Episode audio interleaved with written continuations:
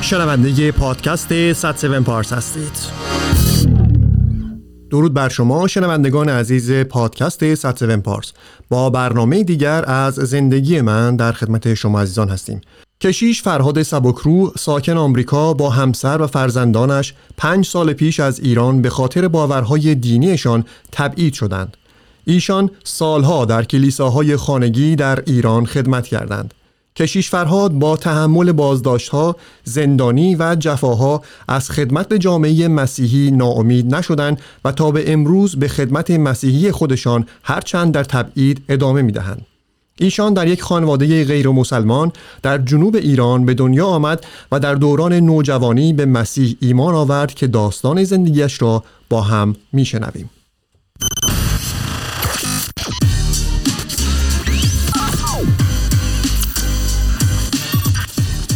زندگی من درود بر شما برادر فرهاد عزیز. سپاسگزارم از اینکه دعوت ما رو پذیرفتید. سلام برادر نادر امیدوارم حال شما خوب باشه. شما و عزیزانی که امروز صدای ما رو میشنوند در هر جا که هستید سلام و سلامتی بر شما باد و امیدوارم برادر نادر حال شما هم خوب باشه. ممنون و سپاسگزارم. ما هم خوب هستیم. از اینکه صدای گرم شما رو باز میشنویم خوشحالتر میشیم و حالمون خیلی بهتر میشه. خدا رو شکر برای وجودتون. متشکرم. ممنونم. کشیش فرهاد شما آمریکا زندگی می‌کنید درسته؟ بله بله درسته. ما در آمریکا هستیم. آب و هوای اونجا چطوره؟ کدوم قسمت آمریکا هستید؟ بله ما در ایالت ویرجینیا هستیم که تقریبا با واشنگتن دی سی یعنی پایتخت حدود 20 دقیقه 25 دقیقه فاصله داریم. ویرجینیا هوای زمستونا هوای سرد و برفی داره. تابستونا هم گرم و شرجی. یه دو سه ماه گرما و شرجی حسابی داریم. اینه که در کل خوبه خدا رو شکر بد نیست هوای اینجا. بله. پس اون تابستون جنوب رو شما اونجا تجربه می‌کنید. جنوب ایران در حقیقت. بله. بله به نوعی بله. مثل جنوب ایران هم شرجی داره هم گرما داره. شما اگر اشتباه نکنم برد فرهاد شما اهل جنوب ایران هستید. درست خوزستان؟ بله من بچه اهواز هستم در در بچه اهواز هستید. برای همین من پرسیدم که اگر این هوا هوای همون جنوب رو برای شما یادآوری می‌کنه یا نه؟ تا حدودی. تا یه حدودی بله. فقط جای نخلای خورما خالیه که دلمون لک زده برای خورماهای جنوب. بله. اونا که اصلا جای خود دارن. هیچ چیز جایگزینشون نمیشه. صد درصد همینطوره. البته من هم یک, یک یکی دو سالی یک سال و نیمی اهواز بودم و آب و هوای اونجا رو تجربه کردم و با مردم گرمشون هم در ارتباط بودم. بله خب خوشحالم. پس با کسی دارم صحبت می‌کنم که یه ذره هم هموطن من و هم همشهری من هم می‌تونم بگم هست. بله کاملا درسته. بعد فرهاد شما چند ساله که آمریکا زندگی می‌کنید الان؟ اصلا به حضور شما که ما بعد از اینکه اون جریانات ایران برای ما به وجود اومد ما ابتدا رفتیم ترکیه و بعد از ترکیه اومدیم اینجا. پس ما الان پنج سالمون رو در آمریکا تموم کردیم. بله بله. شما اون جریاناتی که میگی تبعیدتون به آمریکا و یا مهاجرتتون حالا اینا رو بیشتر صحبت بکنیم. پنج سال پیش فرمودید. کشورهات شما برم برگردم یکم عقبتر که بتونیم این مسئله رو به این قسمت پنج سال پیش هم برسیم. که شنونده ها متوجه بشن که در زندگی شما چه اتفاقاتی افتاده که امروز وقتی دارم باتون صحبت می‌کنم صدای شما رو دارم میشنون چه چیزی در زندگیتون گذروندید که به اینجا رسیدید. شما توی خانواده غیر مسلمان به دنیا آمدید که از اقلیت سابعین مندایی هستن درسته؟ بله همینطور من در یک خانواده اقلیت مذهبی به دنیا آمدم که همونطور که شما فرمودید در ایران به نام سابعین مندایی و در اهواز یا خوزستان به اسم صبی ها معروف هستند که حالا اگر مایل باشید من یه توضیحاتی هم راجع به این این طایفه یا این فرقه یا این گرایش مذهبی هم خدمتتون هست بله خیلی خوب میشه. فکر می‌کنم شنونده ها دوست داشته باشن که در مورد سابعین مندایی بدونن باورشون چی هست. بله. من اگر بخوام خیلی خلاصه بگم چون می‌دونم صحبت های زیادی هست و خیلی روی این موضوع متمرکز نشم. سابعین مندایی در واقع اونها خودشون این باور دارن که ما اولین دینی هستیم که خدا بر زمین نازل کرد و به عبارتی معتقدن آدم اولین پیامبر دین اونها بود و اونها ادامه دهندگان نسل آدم و راه آدم هستند. در واقع کلمه صبی از کلمه سب گرفته شده و کلمه سب در عربی یا در آرامی شاید به معنی ریخته شدن باشه.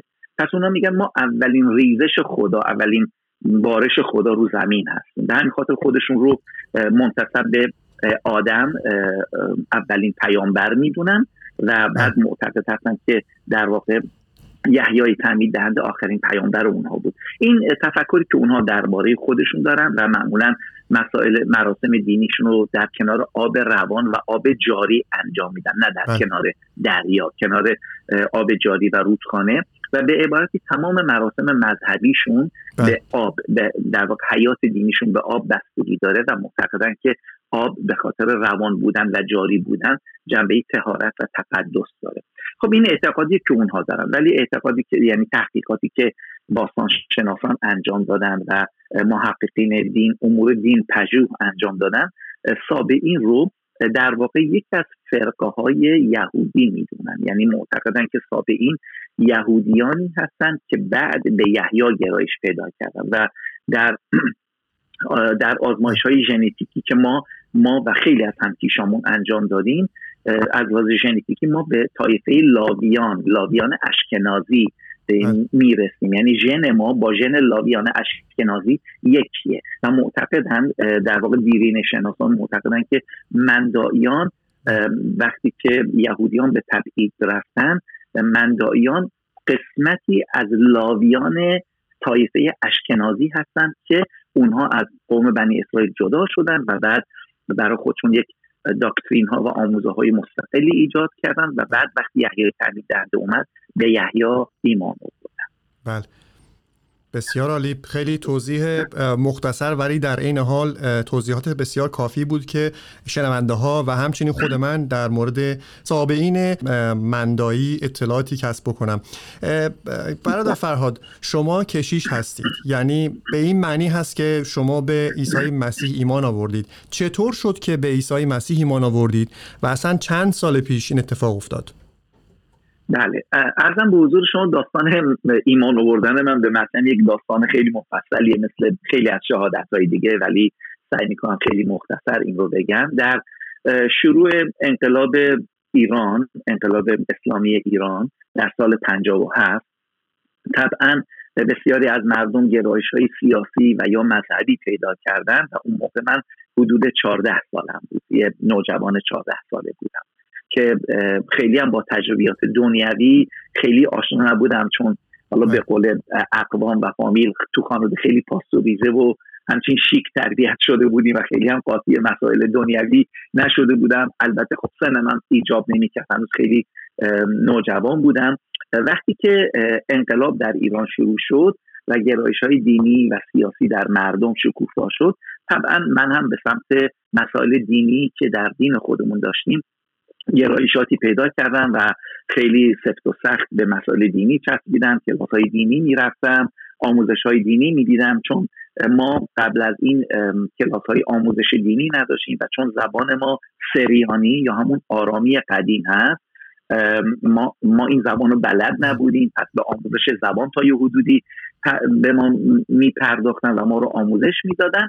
تا اینکه در همون کوران انقلاب که حالا هر کس دنبال حزب و گروه و مرامی بود که اونجا دوست می داشت و پیروی می‌کرد پس منم به مسائل دینی چسبیده بودم و خب می‌دونید که اون اوایل انقلاب خیلی نگذشت که ما به مشکل جنگ با عراق برخورد کردیم. بله، و جنگ با عراق باعث شد که مدارس ما تعطیل شد و ما شبها می نشستیم با بچه های محل دور هم شطرنج بازی می کردیم لابلای اون بازی های شطرنجی که شبانه می نشستیم بازی می کردیم یه فواصلی بود که ما یه تایم اوتایی داشتیم استراحتایی داشتیم.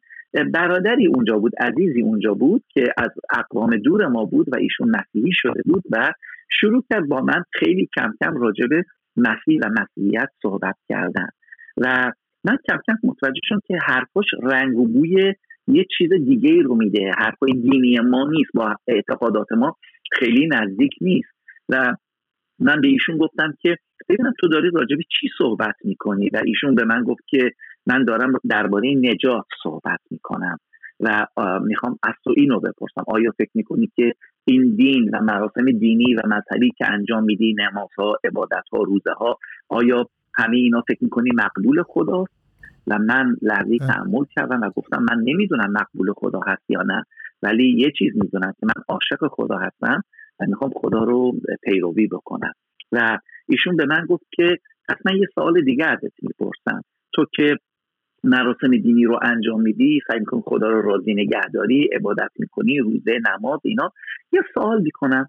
اگر تو هم مثل همه آدم ها مردی و فرض کن همین امشب مردی تو با تمام مراسم دینی نیایشت نمازهات روزهات فکر می‌کنی خدا چقدر از تو راضیه؟ و اگه مردی جای تو کجاست؟ بله. این سوال مثل یه پتکی بود بردر نادر که در تمام ساختارهای دینی و باورهای من خورد و همه چیز رو بله. خورد کرد. جای من کجاست بعد از این همه نماز و عبادت و انجام مراسم دینی؟ و گفتم من نمی‌دونم جام کجاست. و گفت چطور نمی‌دونی؟ اگر خدا از تو راضیه و تو عبادتش می‌کنی چطور نمی‌دونی جام کجاست؟ من می‌دونم که من جام به خاطر ایمانم به عیسی مسیح در بهشته. ولی تو چطور نمی‌دونی جا کجاست؟ و این سوال منو به فکر فرو برد و یک همون شب در تاریکی در اون تاریکی مطلق که بر اهواز به خاطر روزهای بمباران حاکم بود در تاریکی مطلق یه گوشه نشسته بودم و داشتم فکر می‌کنم خدای واقعا جام کجاست؟ که ناگهان انگار که خدا تمام زندگی منو مثل یه یه رشته فیلم از جلوی روم از جلوی چشام عبور داد. تو اون تاریکی مطلق. و من انگار که نشسته بودم داشتم یه صحنه فیلم نگاه می‌کردم. یه فیلم یه نگاتیو از جلوی چشام رد شد و خدا منو تو اون فیلم به من نشون داد. ریاکاری هام دروغ هام فکرهای بدم خیالات بدم. و بعد خدا تو اون فیلم به من نشون داد که من علیرغم اینکه دارم سعی می‌کنم خودم رو یه, یه مندایی متدین نشون بدم ولی خدا بهم نشون داد تو میری مثلا کارهای خلاف دین می‌کنی تو میری اشتباه می‌کنی بعد میاد در ظاهر مردم رو فریب میدی و فهمیدم بله. چقدر گناهکار هستم و همین عاملی شد که بیشتر با اون دوستم راجع به مسیحیت صحبت بکنم در نهایت بعد از حدود یک ماه کشمکش های صحبتی یا دینی من در کنار رودخانه کارون همان جایی که هر بار هر روز اصر می‌رفتم اونجا و نماز میخوندم نماز مندایی ها رو کنار رودخانه میخواندم همونجا با دوستم زانو زدم و قلبم رو به مسیح سپردم. البته ماجرا خیلی مفصلتر از اینه ولی من خیلی خلاصه می‌کنم. و وقتی من اونجا قلبم رو به مسیح سپردم یک چیزی در دلم گفتم گفتم خدایا من نمی‌دونم که این چیزی که دوستم میگه چیه؟ چقدر درسته؟ چقدر اشتباهه؟ و من نمی‌دونم جریان چه ولی من یه چیز می‌دونم که من می‌خوام نجات پیدا بکنم. و مسیح اگر تو اون نجات دهنده هستی زندگی من هم عوض کن. بردر نادر. من هم داشتم دعا می‌کردم. یه لحظه احساس کردم رو زمین نیستم. وقتی چشامو باز کردم من رو زمین زانو زده بودم ولی انگار که خودم رو در ابرها می‌دیدم. و به دوستم گفتم منو بگیر. احساس می‌کنم می‌خوام بیفتم. انگار که از روی ابرا می‌خوام بیفتم. و یک شادی عمیقی در دلم بود. و بعد دوستم به من گفت که کلام خدا میگه که برای نجات یک نفر فرشتگان در آسمان شادی می‌کنن. و این شادی نجات تو در قلبته پس از اون لحظه سفر ایمان من با خداوندمون و نجات دهندم عیسی مسیح آغاز شد. زمانی که حدود 15 سالم. آمین. خدا رو شکر برای وجود شما و افراد یا دوستانی که همانند دوستانی که شما داشتید و پیغام نجات مسیح رو برای شما و دیگران رسوندن و امروز از خادمینی مثل شما و رهبرانی مثل شما در کلیساها ما داریم بهره می‌بریم. آمین. و خدا رو شکر برای وجود شما بردر فرهاد واقعیتش این داستان ممنونم. واقعیتش این داستان رو که داشتید تعریف می‌کردی که چطور ایمان آوردید و چطور در 15 سالگی چون در 15 سالگی در اوج نوجوانی هستیم و اصلا به این جور چیزها اصلا نمی‌خوایم کاری داشته باشیم. ولی موقع که این داستان رو تعریف می‌کردید مو به تن آدم سیخ میشه با شنیدن این داستان. کار خدا برادر و واقعا می‌تونم بگم همونطور که اغلب محققین و, و در واقع الهیدانان مسیحی وقتی میگن تولد تازه یک معجزه است و واقعا می‌خوام بگم این معجزه خدا در زندگی من بود که خدا زندگی منو متحول کرد از اون زمان. خدا رو شکر خدا رو شکر. کشیش فرهاد واکنش پدر مادرتون در این رابطه چی بود که شما به مسیحی مان آوردید؟ بله در حقیقت من در یک خانواده بزرگ شدم که واقعا نسبت به خیلی چیزها فکر باز داشتن و خیلی های دوگم و بسته ای نبودن. مخصوصا پدر من که تمام عمرش رو با اروپایی و آمریکایی کار کرده بود و از تحت تاثیر فرهنگ آزادی که اونا داشتن قرار گرفته بود. و من فکر می‌کردم خانوادم واقعا با این موضوع چه برخوردی خواهند کرد. ولی عجیبه که اون روزای اول اینا فکر می‌کردن که من حالا که انقلاب شده و هر کس طرفدار یه گروه و یه شاخه و یه مذهب و یا یک حزبی شده با خودشون فکر می‌کرد خب اینم یک بادیه یک نسیمی که به فرهاد خورده جوون هیجان زده شده. امروز و فردا تحت تاثیر این چیزا ولی و به زودی این آتیشش فروکش می‌کنه. ولی وقتی و بعد می‌دیدن که من کم کم واقعا دچار یک سری تغییرات جدی شدن و این فراد اون فراد بله. سابق نیست. اما به تدریج که دیدم موضوع جدیه و این این فرهاد از گرایش های جدیدش دست بردار نیست. اونها یه دفعه نگاهشون 180 درجه عوض شد و فشارها و تهدیدات و بله. جفه ها کم کم شروع شد و اونا می‌گفتن تو داری چی کار می‌کنی؟ حالا ما فکر می‌کردیم تو اینو شوخی گرفتی فکر می‌کردیم این یک تفنن و یک تنوع تو زندگی ولی بس دیگه تو باید برگردی. ما صبحی هستیم ما مسیحی نیستیم از این حرفا. و من به خواندن می‌گفتم شما ببینید زندگی من بدتر شده یا بهتر شده؟ و آیا فکر می‌کنم مثلا من دارم گناه می‌کنم؟ و با اینکه اونا شهادت می‌دادن که نه تو پسر خیلی بهتری شدی ولی خب همینطور هم می‌تونی تو دین خودت هم همونطور باشی چرا رفتی مسیحی شدی؟ و من همه تلاشم این بود که به خانوادم این رو بفهمونم و بگم که در مسیحه که من این نجات رو یافتم و می‌تونم اینطور آدم خوبی و بهتر از این بشم. اگر من می‌تونستم در دین سابقم خوب بشم خب می‌شدم. بله. و این نشون میده که دین مذهب باعث نجات نمیشه. یک تنشی یا یک چالشی در خانواده ایجاد شده بود و اون تنش این بود که اونا می‌دیدن فرهاد خیلی عوض شده ولی از طرف دیگه و خوشحال بودن که فراد عوض شده ولی از طرف دیگه نمی‌تونن تحمل بکنن که او تغییر دین و تغییر کیش داده. و این تضاد در اونا به وجود اومد که هم خوبی های عوض شدن فراد رو می‌دیدن ولی نمی‌تونستن بپذیرن که ایشون من به دین دیگه گرایش پیدا کرده باشه. پس بله. مشکلات جفاها تنشها استکاکات شروع شد. ولی رفته رفته بله. و من برای خانوادم دعا می‌کنم که خدا چشمان دل اونها رو باز بکنه و خدا زندگی اونها رو عوض بکنه ولی یک زمان و, این تنش ها ادامه پیدا کرد و من دائم برای خواندم دعا می‌کردم ولی بعدم نادر یک زمانی پیش اومد که پدرم از من قبل از اینکه یه مدتی قبل از اینکه فوت بکنم ازم پرسید من مرتب به موعظه های کشیش هاک و سرودهای روحانی تو رادیو رادیو مونت کارلو موناکو گوش می‌کنم رادیو قبرس گوش می‌کنم و بله. خیلی حرفای قشنگی می‌زنن و من فکر می‌کنم همه حرفای اونها درسته و من فکر می‌کنم در در بله. که خدا که پدرم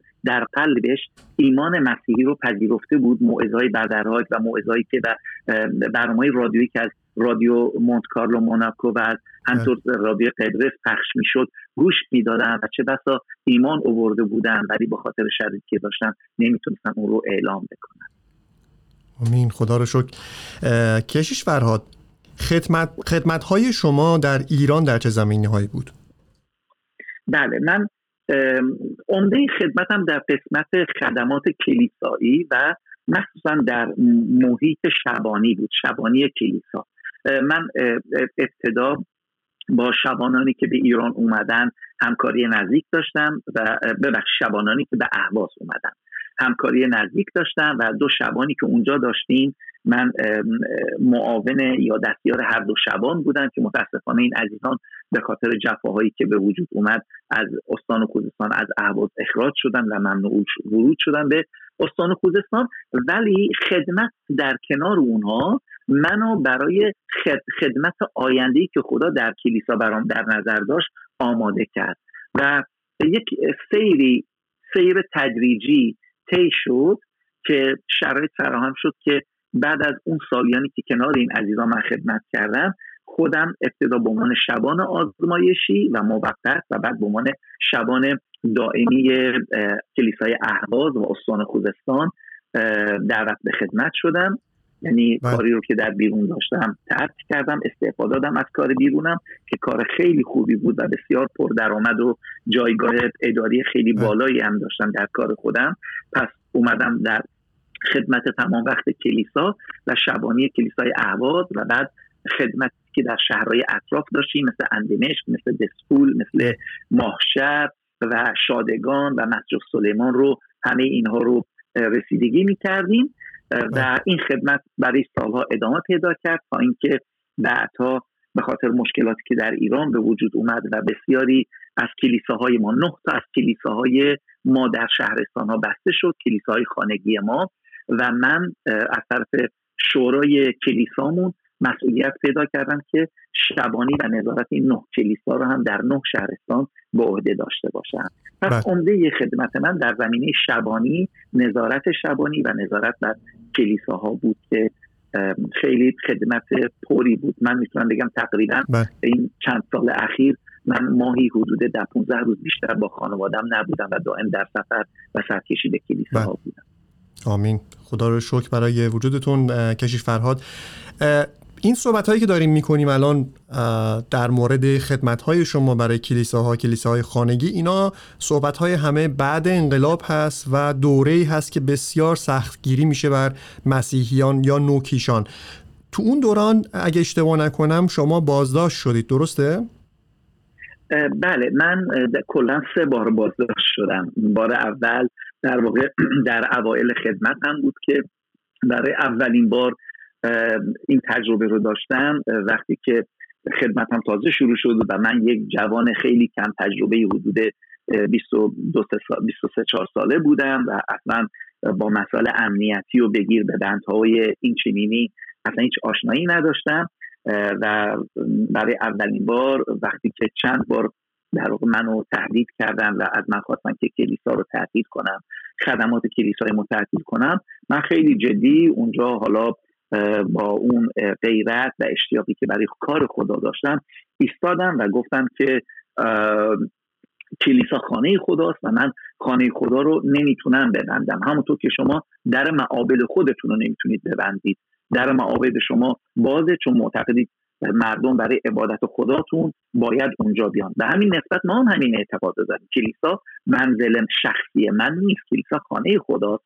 و من اجازه ندارم خانه ای که مال خداست من ببندمش و کلیسا برای خداوند باز خواهد بود و این بله. کشمکش لفظی سر این که کلیسا رو ببندیم و مخصوصا که فارس زبان ها رو به کلیسا راه ندیم چون بله. زیادی از فارس زبان ها ایمان می و کلیسای خانگی ما پر شده بود از جمعیت ها پس برای اولین بار من دستی همون جایی که برای بازجویی رفته بودم همونجا حکم بازداشت منو داشتند از قبل آماده کرده بودن و برای اولین بار منو به زندان اطلاعات بردن چشم بسته دست بسته در یک ماشین کاملا تاریک بله. و سرم پایین خند که هیچ جا نبینم و ماشین بعد از کلی تو شهر چرخید بالاخره به یک جایی که نمی‌دونم کجا بود یک زندان مخفی برای اولین بار مرا اونجا بردن و در زندان چند روزی اونجا بودم و بعد از یک بازجویی های اولیه و از من خواستم تعهد بگیرن که من کلیسا رو ببندم ولی من مقاومت کردم و این کار رو نکردم.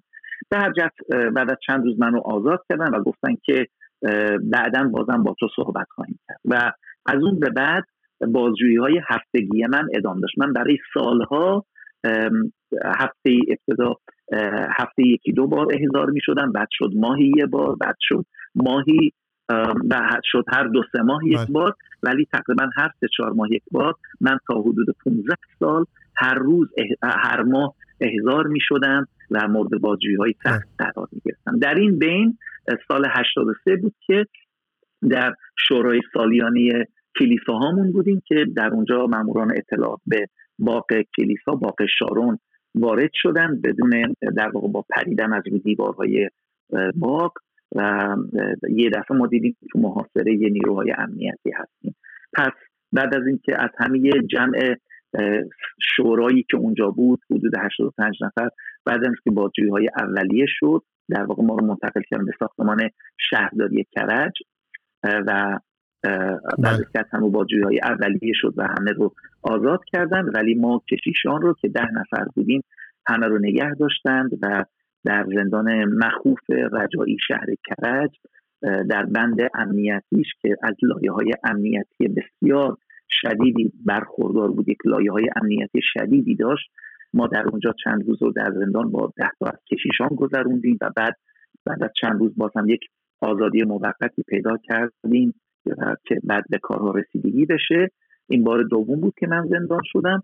و ولی بار سوم که جدیترین بازداشت من بود یا دستگیری من بود به همراه خانمم شهناز زنکار اعضای کلیسا سال 2011 بود. فکر می‌کنم میشه 89 یا 90 1389 یا 90 که این منجر به یک سال زندان رفتنمون شد و بعد اخراج از ایران. تبعید از استان خوزستان و بعد اخراج از ایران. بله بسیار متاسفم. کشیش فرهاد از شنیدن این داستان غمانگیزی که اتفاقات غمانگیزی که برای شما و همراهان شما و یاران شما افتاده و کشیشان دیگر و خادمین دیگر. بسیار متاسفم از این. آیا دورانی که شما زندان بودید امیدی برای رهایی از زندان داشتید؟ راست چه بخواهید. این سوالی بود که همونجا که وقتی که منو گرفتن و بردن زندان در واقع اون معموری که البته وقتی به خونه ما ریختن یه گروهی بوده چل نفره بودن دیگه. روز کریسمس بود و کلیسای خانگی ما داشتیم ولی کاملا کلیسای ما شناخته شده بود زیر زمینی نبود و برای دولت کاملا آشنا بودیم ما و شناخته شده بودیم و خودشان اجازه داده بودن که ما فعلا جلسات خانگیمون رو داشته باشیم. یعنی یک امر مخفی و زیرزمینی هم نبود.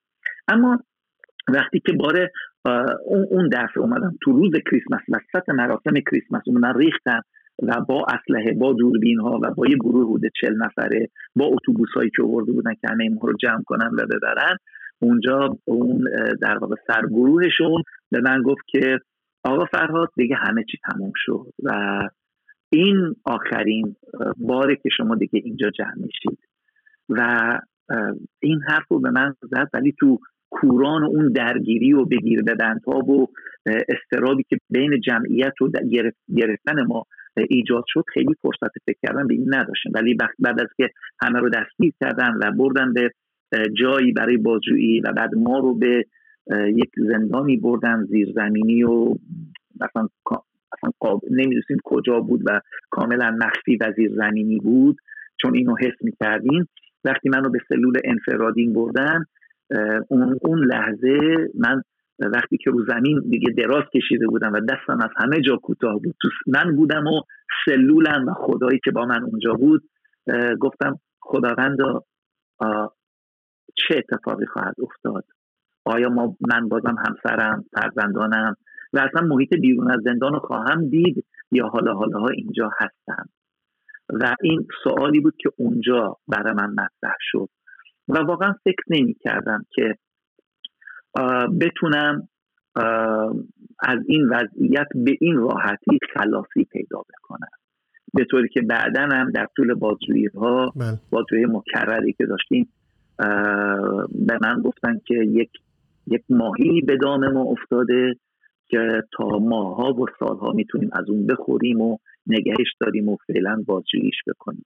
و وقتی این حرف بوده هم فکر فهمیدم که اینا برای من یه نقشه خیلی مفصل و دراز مدتی برای من دارن. ولی بعد نازه فقط فیض خدا بود. واقعا میگم فقط فیض خدا بود که منو رهایی داد و نجات داد از اون وضعیت آمین. آمین. آمین خدا رو شکر که نجات پیدا کردید آزاد شدید رها شدید از زندان هم خودتون هم همسرتون. کشیش فرهاد با همسرتون چطوری آشنا شدید؟ بله من در همون اون اون دوره‌ای که هنوز شبانان ما ایران بودن یعنی اهواز بودن و اون کارهای اتفاقات دستگیری و تبعید اونها هنوز انجام نشده بود و من سرباز بودم. حدود شاید 19 20 سالم بود. یه روز در واقع شبانم با من تماس گرفت و گفت فرهاد من سرباز بودم و در تهران مأموریت بودم و به من گفت که فرهاد من برای ازدواجت دارم فکر می‌کنم دعا می‌کنم و می‌خوام خواهری رو به پیشنهاد بدم برای اون دعا کن و ببین اراده خداوند چی هست. و بعد من یه دفعه شوکه شدم. گفتم من الان سربازم. اصلا نه کار دارم نه درآمد دارم نه زندگی نه چیزی. برادر تو چه فکری برای من کردی؟ چه تری برای من ریختی؟ بله. و ایشون گفت واقعا این از خدا این فکر می‌کنم از خدا ولی تو هم باید روی این فکر بکن پس من رو با شهناز یعنی همسر فعلین که عضوی از اعضای کلیسامون بودند و ایشون هم از تابعین مندایی هستن در واقع فرصت دادن که بیشتر آشنا بشیم تشویقمون کردن و ما با هم صحبت کردیم. پس من با شهناز در کلیسا آشنا شدم. شهناز تازه ایمان آورده بود و در کلیسا خدمت می‌کرد در قسمت کانون شادی یا همون سانده سکول و واقعا خدا داشت از وجود رو استفاده می‌کرد و این فرصت شد برای آشنایی و این فرصت آشنایی باعث شد که در واقع بعدا به ازدواج ما منجر بشه. خدا رو شکر خدا رو شکر برای این اتفاق خیلی خوب. و خدا رو شکر برای وجود هر دوی شما که رهبران خوبی برای کلیسا هستید. کشیش فرهاد نمی‌خوام وقت شما رو بیشتر از این که هست بگیرم. می‌دونم سرتون خیلی شلوغه و امروز با کلی بدو بدو تشریف آوردید قبول کردید که این ساعت رو این چند دقیقه رو نیم ساعت رو با ما وقت بگذرونید. یه پرسش پایانی می‌خوام ازتون بپرسم. هر طور بله. دوست دارید جوابش بدید. کدوم خاطره از تبعیدتون حالا تبعیدتون به تهران یا تبعیدتون از ایران اخراجتون به قول شما از ایران چه, چه خاطره ای دارید که دوست دارید تعریفش بکنید؟ حالا خاطره خوب بد هر کدومش که شما خودتون ترجیح یا اصلا یه خاطره عجیب غریب؟ بله.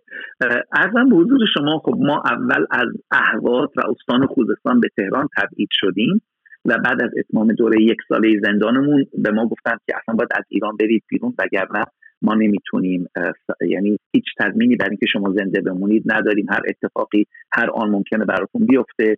و حتی ممکنه شما کشته بشید. بنابراین پس ما در واقع با این چالش روبرو بودیم. در قسمت اول فقط برای اینکه کوتاه بکنم خاطرات خیلی زیاد هستن در نادر و وقت شما رو خیلی نگیرم. یادم میاد که ما وقتی که از اهواز تبعید شدیم به تهران و منتظر بودیم تا دادگاهمون انجام بشه برادران و کشیشان به ما گفتن که شما خیلی خسته شدید خیلی روزهای پررنج و پرسختی پشت سر گذاشتید و یه چند روزی برید مسافرت و واقعیتش اینه که برادر نادر من در 17 سال اول خدمتم اصلا مرخصی نرفتم. یعنی 17 سال اول خدمتم انقدر درگیر خدمت بودیم و انقدر بحران ها و مشکلات داشتیم که اصلا بله. نه وقتی برای مسافرت داشتیم و نه اصلا می‌تونستم کلیسا رو ترک بکنم. هرچند بله. که خداوند صاحب کلیساست ولی همیشه این نگرانی این بود که مبادا به مرخصی برم و یه اتفاقی برای کلیسا بیفته. بله. ما 17 سال اول اصلا جایی نرفتیم. یعنی که دست زن و بچه‌مو بگیرن و جایی بدیم اینه که این فرصت تبعید در تهران و برادران ما رو تشویق کردن که بریم یه چند روز استراحت بکنیم. خیلی فرصت خوبی بود با شهناز و بچه ها تصمیم گرفتیم یه چند روز بریم شمال. و فارغ از مسائل کلیسایی خدمتی و همه چیز فقط یه چند روز بریم شمال استراحت بکنیم و پس این کار رو انجام دادیم ما درست بله. بعد از روز عید قیام یک شنبه عید قیام بله، ما بله. فردا صبحش صبح زود حرکت کردیم رفتیم به سمت شمال و خیلی خوشحال بودیم که اومدیم یه وقت کاملا خانوادگی با هم داشته باشیم و درست همون روزی که ما رسیدیم اصرش یا به عبارت می‌خوام بگم حدود نیمه شب بود که یکی از عزیزان به ما تماس گرفت و گفت که بعد از حکم زندانتون اومده و شما باید خودتون هر چه سریعتر به زندان معرفی بکنید. آیا شما تو جریان هستید؟ و من گفتم نه به من هیچ ابلاغی نکردن هیچ نگفتن. گفت که ولی به پدر من که در واقع شریک جرم و شما هم محسوب میشه بهش ابلاغ کردن و فردا پس فردا باید خودش رو به زندان معرفی بکنه. و ما تماس و, و اون شب برای ما یک روز بسیار پرخاطری بود در بعد منفی که هنوز بله. نرسیده هنوز اساسمون نچیده بودیم برای استراحت.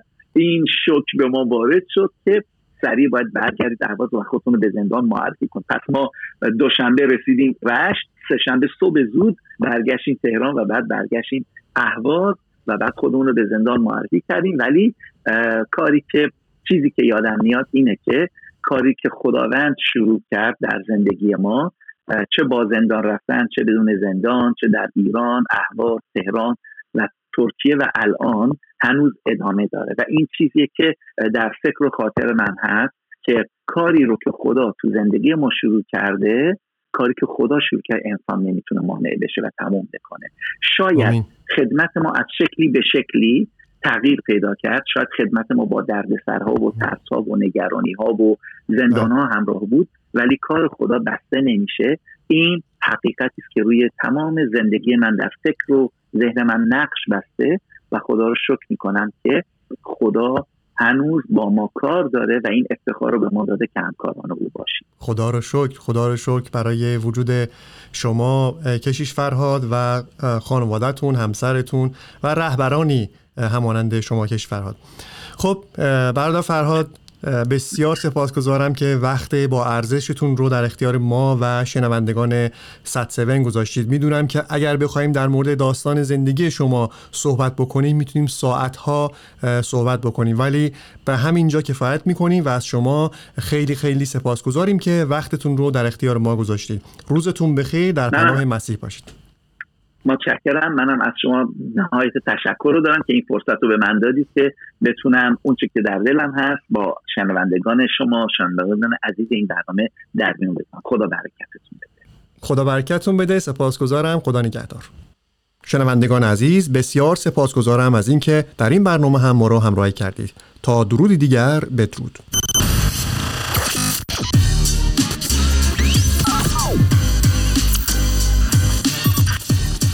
زندگی من.